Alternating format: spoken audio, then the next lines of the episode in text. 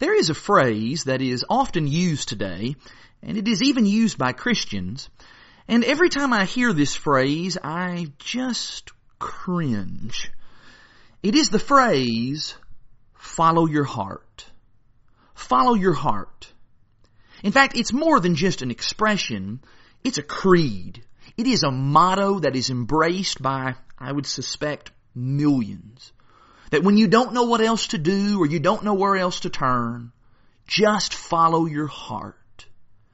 Essentially, it is the belief that your heart is a reliable compass whenever you're confronted with the various decisions of life. That your heart can be a faithful guide and it can be trusted to lead you to true happiness if you just have the courage to listen and to act. Just follow your heart, we are told. And to be fair, that sounds simple. It sounds beautiful, and in some ways it even sounds liberating. And it's really easy to see why people would believe it and people would embrace it.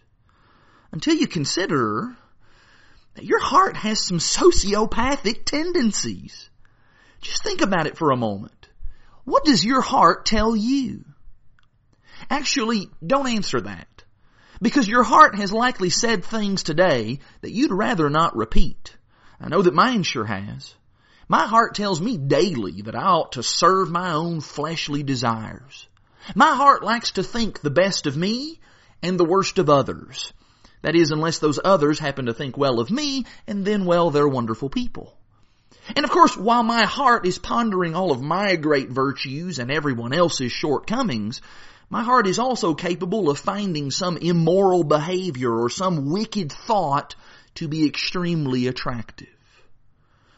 I hope you are not surprised to find out that the concept of following your heart is not found in the Bible.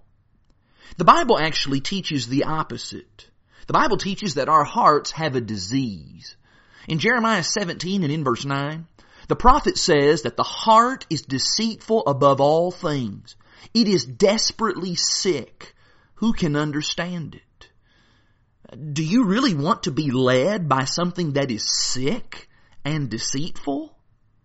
Jesus, the great physician, he lists some of the symptoms of the disease of the heart in Matthew the 15th chapter and in verse 19, where he said that out of the heart comes evil thoughts, murder, adultery, sexual immorality, theft, false witness, slander.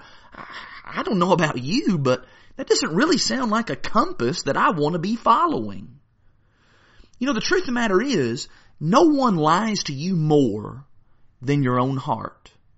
No one. It doesn't tell you the truth. It just tells you what you want. Your heart is not benevolent. It is pathologically selfish. In fact, if we do what our hearts tell us to do, we will pervert and impoverish every desire, every beauty, every person, every wonder, and every joy because our hearts want to consume these things for our own self-glory and our own self-indulgence. Let's just get it straight. Our hearts were never designed to be followed. Our hearts were designed to be led. Our hearts were never designed to be gods in whom we believe. Instead, our hearts were designed to believe in God. If we make our hearts gods and ask them to lead us, then they will lead us to selfishness and to misery and ultimately to destruction. Our hearts cannot save us because what's wrong with our hearts is at the very heart of our problem, pun intended. Which is why I'll just say right now without any hesitation whatsoever, don't follow your heart. Follow the Lord. He is your shepherd, as Psalm 23 teaches. Listen to His voice in His word and follow Him, John 10, 27. In the words of a great old hymn, let Him be the heart of your own heart, whate'er befalls. And P.S to moms and dads and grandmas and granddads and really to anyone that has an influence on kids. Stop telling your kids to follow their hearts. That is bad advice. That is crummy parenting. Teach your kids to not be deceived by their hearts and instead to follow the one who is the way and the truth and the life.